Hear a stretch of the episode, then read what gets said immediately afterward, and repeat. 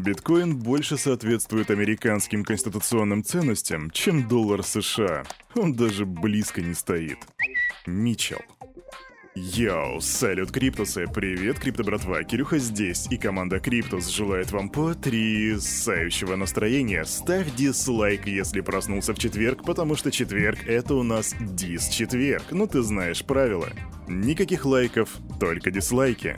Но пока ты ищешь эмодзи дизлайка, Кирюха тебе расскажет, о чем сегодня пойдет речь. Сегодня я тебе расскажу о том, кто шортит США, о дефолте Калифорнии, о VIP-платформе от Binance и о майнинге в пустыне. Все это и многое другое в сегодняшнем выпуске сразу после распаковки рынка.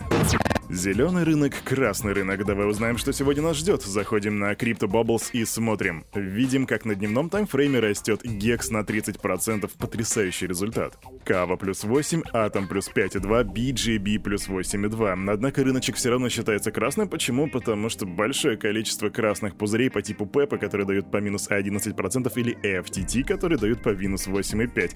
FTT, ну ты понял.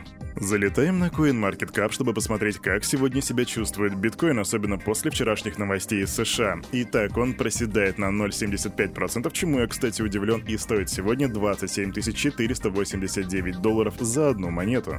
Эфириум 1829 баксов — это почти 1% минуса. Капа рынка 1 триллион 137 миллиардов 182 миллиона при доминации биткоина 46,9%.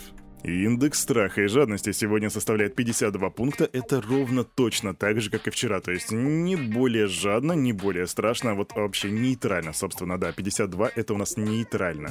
И именно так выглядит рынок на этот четверг, 11 мая 2023 года. Ставь дизлайк, а мы отправляемся вперед слушать крипто новости. Погнали! Кирюха, а ты чё такой расслабленный? Ты чё, с утра не видел новости? Слушай, я-то новости видел. Но чё-то, знаешь, захотелось челового вайба, однако, да, действительно, новостной фон более чем, скажем так, беспокоящий. И главным виновником этих новостей являются, и скорее всего ты уже догадался, Соединенные Штаты. Сейчас так получается, что у всех на устах только одно слово — дефолт. Дефолт — слово, которого боятся абсолютно все, боятся обычные граждане, боятся политики, боятся, не знаю, пожарные медсестры, да кто угодно боится этого. Но нет, Соединенные Штаты еще не объявили дефолт, хотя глава Минфина Дженнет Йеллен серьезно предупреждает о риске дефолта с 1 июня. И я бы хотел сказать, что в этот раз экономика идет вдали от политики, и просто экономика трещит по швам, но, к сожалению, очень много политических причин, которые вызывают подобное стечение обстоятельств. В рамках Daily Digest я не поднимаю политические вопросы, здесь у нас табу на это, однако стоит понимать, что уже Калифорния объявила дефолт. А Калифорния, на минуточку, это самый богатый штат Соединенных Штатов, и его ВВП составляет 3,6 триллиона долларов. Но дефолт не единственная проблема, еще около 700 банков Штатов имеет в своем портфеле более 50% фактически невозвратных кредитов. И это только такие более-менее официальные данные. По неофициальным данным некоторых экспертов, этих банков и вовсе 2000. И вот тут придется все-таки поднять один политический вопрос. Дело в том, что в Конгрессе появилось предположение, что в текущем кризисе виноват Китай как самый крупный держатель американского госдолга. И в случае, если Америка не возвращает свои долги, дефолт, и как бы раньше просто все боялись, как бы почему? Почему в принципе раньше все смеялись над госдолгом? Да потому что не было игрока, который бы взял и смог бы спросить США за эти долги, все верили в Соединенные Штаты. Однако Китай уже далеко не маленькая фигура на этой доске, и вот как раз таки он и является тем, кто спросить-то может. И к чему это может привести, даже страшно подумать, если честно. Да, ты можешь спросить, Кирюха, но мы же говорим тут про крипту, причем тут в принципе Америка. Да при том, что Америка это доллар. Доллар не обеспечен ни золотом, ни какими-то, возможно, продуктами или чем-то еще, он обеспечен только верой в правительство.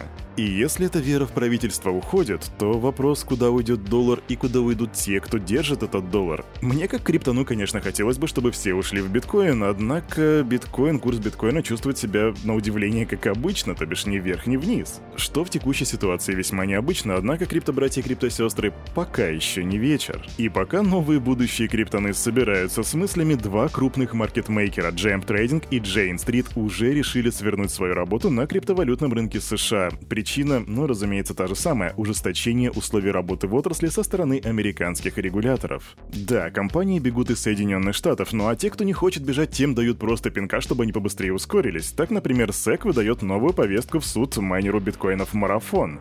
Марафон Digital — это такая американская компания по добыче биткоинов. И вот, да, теперь у них будет новая повесточка в суд. Я не знаю, возможно, это просто какой-то прикол, танец на костях, или просто, не знаю, пранк, который вышел из-под контроля. А возможно, у SEC просто в кабинете там у Гэри Генсера бетонная стена, на которой он делает засечки каждый раз, когда, вызывает, когда вызывает кого-то в суд. Итак, давайте резюмируем, что у нас есть. У нас есть компании, которые бегут из Соединенных Штатов, у нас есть компании, которых вынуждают бежать из Соединенных Штатов, у нас есть отвратительные законы по регулированию крипты и просто ужасающая экономическая обстановка. И я тебя прошу, пожалуйста, не надо думать, что Кирюха тут разводит фат. Во-первых, четвертое правило, в фат не надо верить, нужно анализировать информацию. И вот тебе еще капелька информации для анализа. Абу-Даби, и там есть инвестиционная фирма, которая контролируется членом королевской семьи Абу-Даби. И они шортят акции США и при этом вкладывают деньги в криптовалюту.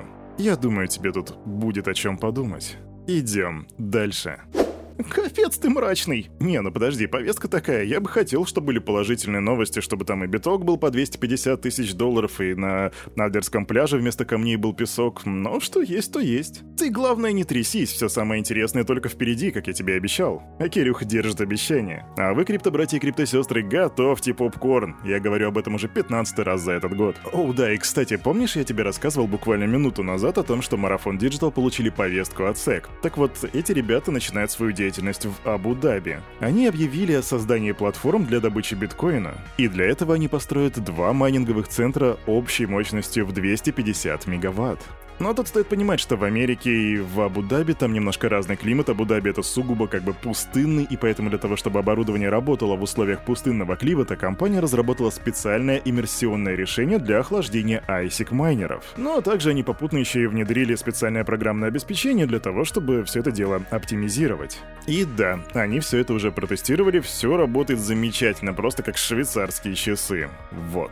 А знаете, что не работает? Марафон Digital в Америке. Тара-тара-та. Пу!